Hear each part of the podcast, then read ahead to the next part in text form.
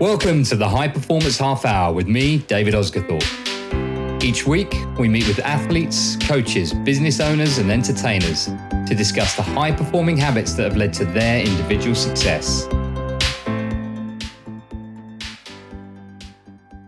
Okay, so I wanted to take a break from my weekly interviews and just share a few thoughts of my own at this time. So, next week is Men's Health Week in the UK, and I know a number of people are really struggling a lot at this time. I've been asked to be involved in a few projects next week, and in preparation for that, I wanted to share a few thoughts on what I've learned from a mental health perspective in the last 12 weeks. I call this my lessons from lockdown. I've got six lessons here for myself. So, number one is to press the pause button a little bit more from time to time. So, although none of us would have predicted this or wished for the incredibly negative consequences of this pandemic, there are definite positives to take from this time. The first is a need to hit the pause button on a more regular basis. I think I've been particularly guilty of just being busy for the sake of being busy. And being forced to hit the pause button just makes you stop and take stock of what you're actually doing with your life. Being at home and sharing the responsibilities of looking after my little boy with my fiance has also meant that I've had to be really efficient with my time. When you cut out all the noise and distractions, you don't actually need to do that much each day in order to get ahead. But the sense of having to be busy and the feelings of guilt around that um, can quickly bring on a sort of anxiety and overwhelm. And I recognize that hitting the pause button on a daily basis, just focusing on the two or three things that will make my life better rather than a never ending to do list, has completely changed my life. So, this is something that I want to continue um, when we go back to the new normal world. Um, just regularly taking time out and being a bit more proactive in the way that I deal with my life rather than reactive on a daily basis. The second lesson is to put family first. My little boy is going to be two years old next week. And if I'm lucky, I get 14 more amazing summers with him before he's off on his own adventures. And coincidentally, 14 years ago this week, I opened my business. And so I recognize just how quickly those 14 years will pass. But it's also about the quality time, not just the quantity. And here's the thing if I'm in a really good mood, we have a great day. If I'm stressed out, he's usually an absolute nightmare. And funnily enough, it's exactly the same scenario with my fiance. But so why do we do what we do? Why are we so focused on, you know, just the next thing, the next thing, the next thing? And why do we not actually live in the moment. This is something that I've kind of asked myself a lot. I know a lot of people are either guilty of living in the past or, you know, consciously projecting the future, not actually being in that moment. When you're around a little person, you realize how important that moment is.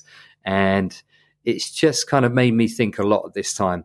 And it was a story that I've read. I remember reading this uh, a long time ago, but it's probably taken um, taken my attention a little bit more in this last time. I want to share that with you.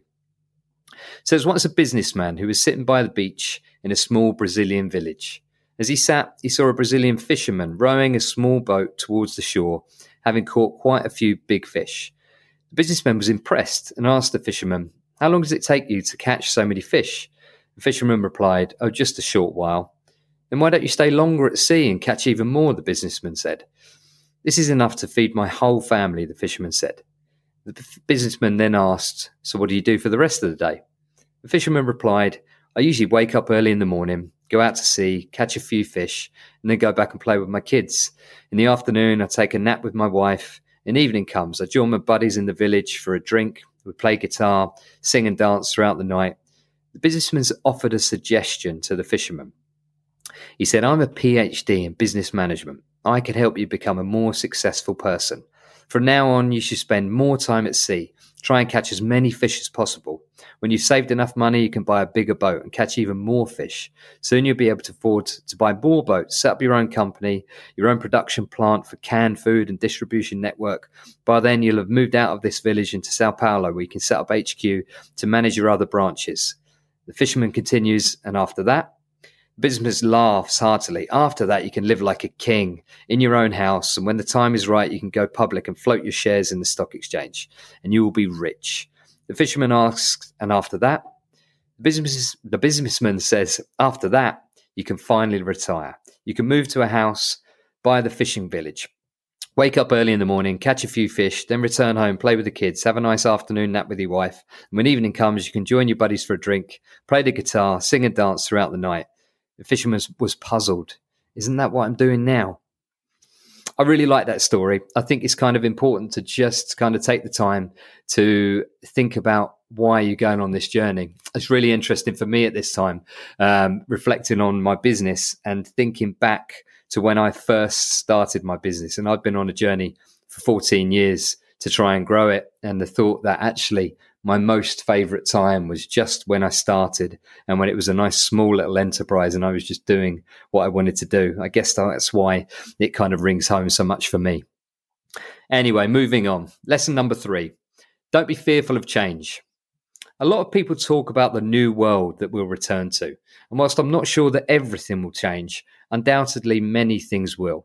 Shopping is now an online activity rather than a trip to the high street or a shopping centre, and the workplace is, is basically at home. Meetups can be done over a video call, but you can't beat some face to face interaction. And whilst it's really useful to exercise in your living room, a real health and fitness experience will always be more appealing to most people.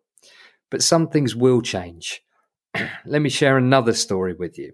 There are two personal trainers that I know of quite well. Both of them are self employed, and both saw their incomes pretty much disappear overnight around three months ago. One of them decided that online training just wasn't for him. And so he sat and waited for lockdown to be lifted. He got himself into debt, became stressed and very angry with the situation.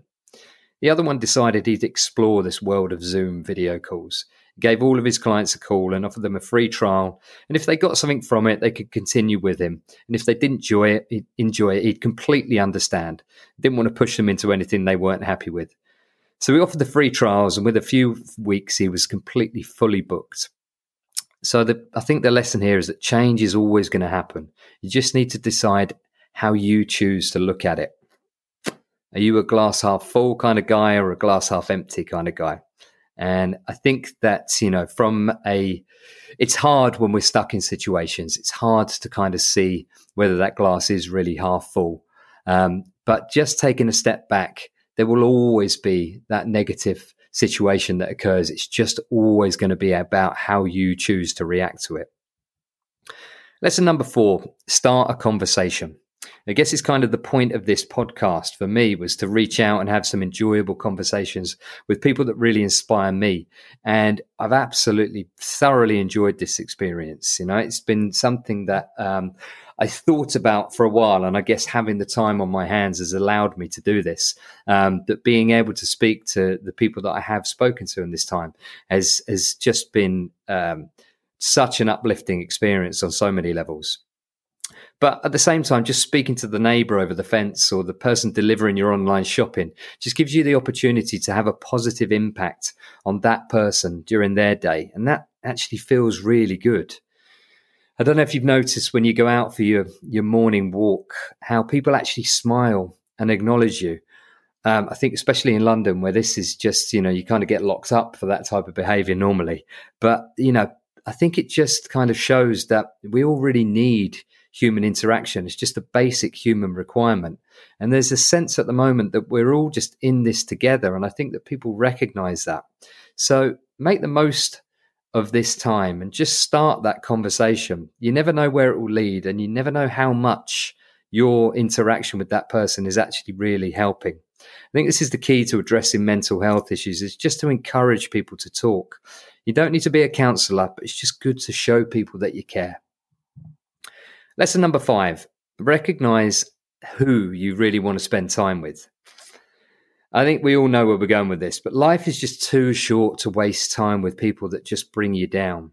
And if this time has made you realize that you just don't like your work colleagues or maybe your friends, then maybe it's time to change. The truth is, you do become the average of the people that you hang around with the most. And so, if you're spending time with negative, opinionated people that you've just come to realize are just not the type of people that you want in your life, then maybe it's time to do something about it. The world has changed. And so, it's inevitable that you've also changed. And that friend that you were close to 10 or maybe even 20 years ago has had some very different life experiences to you. And it's obvious that they're on a separate path to you. It's just not normal for you to have exactly the same outlook on life, you know, 10 or 20 years later. So maybe it's time to let them go. Maybe it's time to find someone else um, that's more in line with where you are now and where you want to go. Um, we are all fearful of change. And I think that we realize a lot of the time that we have people in our life just simply because they've always been in our life. But if they're not adding to it, then maybe they're they're taking a lot from it and actually bringing you down. And you know, just ripping that plaster, having that awkward conversation, and just moving on with your life is maybe the best thing to do for so many people. Lesson number six is move every day. Okay, maybe I would say that, but I've been in a very fortunate position. I've been uh, able to move every day and I've been paid for the privilege. And I've been able to look after just an amazing group of people each morning and just having that daily workout with people and also the positive feedback that I've received has been personally fantastic for me. And I know that it's made such a, a physical and mental difference to the people that I've worked with. Um, it brought so much enjoyment and sort of camaraderie together. There's been a lot of people that we've been able to bring together each morning, and it's just been so much fun. But I think the lessons are that movement makes us happy. It makes us strong. It enables us to do more. It's it's basically the ultimate anti-aging drug, and it's just an incredible stress reliever. So why wouldn't you want to do that every single day? I think you know we, however active we may be, I think we get caught up in you know the being busy, as we discussed earlier, and that trip to the gym or that that walk around the block just becomes another thing to do on our to-do list. But actually, the benefits that it gives us from a physical and mental perspective are just, you know, so many, so many reasons for us to move. So just take that. Hopefully, you're in the camp that has got extremely fit during lockdown, not extremely fat we're sure we're, we're on one of two sides during this time, but you know the the physical and mental benefits are, are there for all to be seen. That's my top six lessons from lockdown. If you want to share any of your own, it would be great to hear from you. And um, we're going to return to the usual format next week, where I've got a fantastic guest from the world of motorsport. Until then, look after yourself, and I will see you soon. Take care.